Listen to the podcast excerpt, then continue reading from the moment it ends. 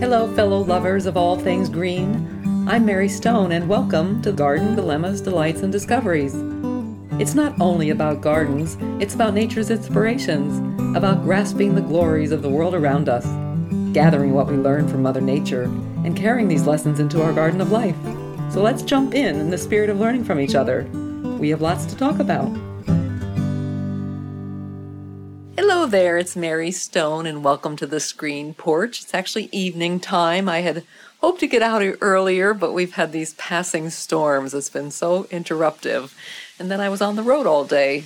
I'm actually feeling the breeze kick in, which feels kind of good after a humid spell.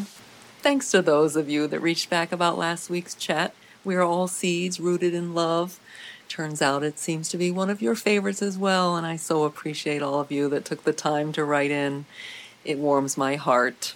We're on the cusp of the 4th of July holiday here in the United States. Independence Day, a day to celebrate a way of living, not to be taken for granted, as many of our freedoms have changed in recent years.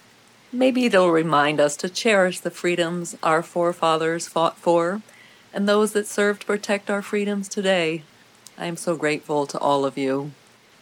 One of the traditions of the July 4th weekend is watermelon.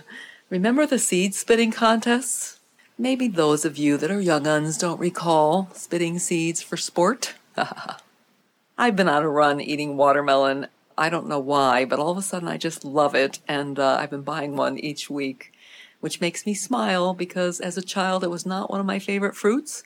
And I think it's because when I worked at the produce stand with my mom, we were allowed to bring home the rejects, which meant, you know, things that were not saleable, like watermelons that were half crushed, or cantaloupes that were rotted in half, or wormy corn ears that my mom would say meant they were good ears. See, the worms picked that ear for a reason.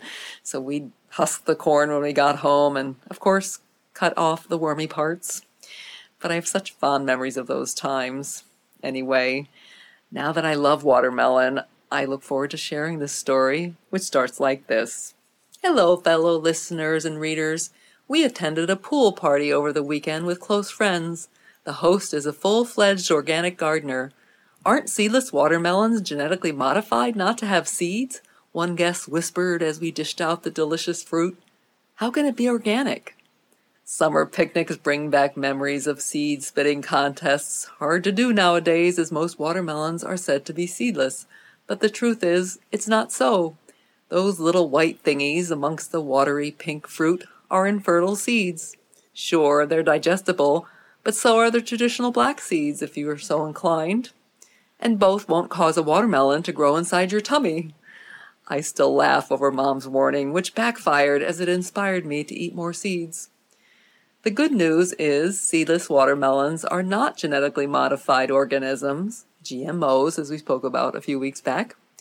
Designing seedless fruit has been in fashion for an exceedingly long time. Cuttings of adult grape plants are rooted in soil to produce seedless grapes, which began over 2,000 years ago. In other words, grape plants aren't grown from seed and are clones of the mother plant. And while they create seeds of sorts, a genetic slip up doesn't allow them to form fully. Making seedless watermelon popular since the 1990s is a different process. Much like horses mating with donkeys to produce mules, seedless watermelons are hybrids, a mix of two species or varieties of plants or animals. Two mules cannot make more mules as they are sterile. The same is true of seedless watermelons. As I was digging into that story, I found out that occasionally a mare mule can become pregnant by a horse or a donkey. So I guess there are ways to hmm, trick the system. I'm not sure. I'll have to ask Mary. the common watermelon, a diploid watermelon, has two sets of chromosomes. Colchicine from the autumn crocus plant is used on seeds, causing the plant to grow four chromosome flowers. By pollinating a four chromosome flower with a two chromosome flower, an infertile watermelon with three chromosomes, called a triploid, is born.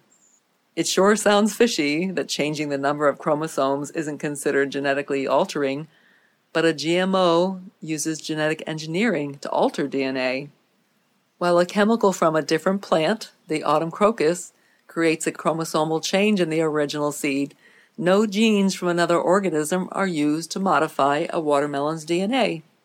In other words, genes are not manipulated to create seedlessness. So there you go. The lovely watermelon we enjoyed was indeed organic and seedless. So, how do you grow seedless watermelons if they don't have seeds you can plant? It sounds like an oxymoron. I adore that word, which means self contradictory. You'll need to grow four chromosome seeds and two chromosome seeds next to each other so that when they flower, they can cross pollinate and produce watermelons with three chromosomes, making them seedless. And yes, you can grow seedless watermelon organically by not using pesticides or chemicals.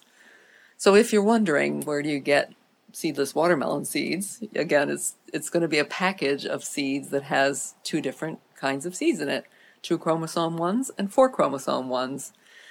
It isn't easy to explain and I'm hardly an expert. I'd still like to spit watermelon seeds for old time's sake, but I've outgrown the curiosity of what happens when you eat the seeds. Maturity sometimes changes the magic. Bittersweet. Yes, indeedy. Another oxymoron. Garden Dilemmas? AskMaryStone.com. So I wanted to uh, do some research on the health benefits of watermelon because obviously one of the benefits of watermelon is it's hydrating. It actually has 92% water content, hence the name, right?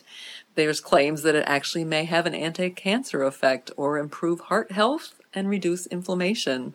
Watermelon is filled with so many nutrients and has a substantial amount of vitamin A and C, but it also offers antioxidants such as lycopene and only 46 calories a cup. And by the way, a medium wedge has 17 grams of sugar, which seems like a lot, but it's not refined sugar. So it's healthful because it's got all those wonderful, wonderful vitamins and nutrients. So thanks for coming by. I always enjoy our time together and I hope you have as well, and I hope you enjoy your watermelons, seedless or not. But remember, those white thingies are actually seeds so they aren't really seedless, just not totally formed. I hope you enjoy your day, and I look forward to the next time on the screen porch. Thanks so much. You can follow Garden Dilemmas on Facebook or online at gardendilemmas.com and on Instagram at hashtag Mary Elaine Stone. Garden Dilemmas, Delights, and Discoveries is produced by Alex Bartling. Thanks for coming by. I look forward to chatting again from my screen porch. And always remember to embrace the unexpected in this garden of life. Have a great day.